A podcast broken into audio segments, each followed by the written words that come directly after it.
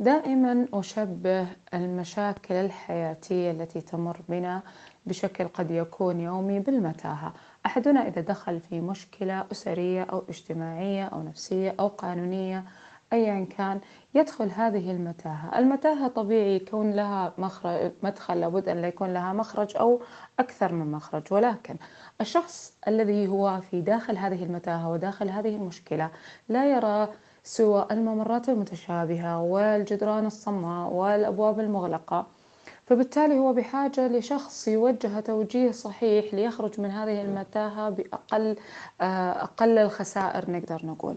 هذا الشخص هو المستشار المختص هو أكثر شخص مخول لتوجيهك توجيه صحيح لأنه كمن يرى المتاهة من أعلى فيرى مداخلها ومخارجها ويرى موقعك بالضبط وممكن أن يوجهك للمخرج الصحيح بأقل جهد وأقل وقت وأقل حتى تكلفة مادية.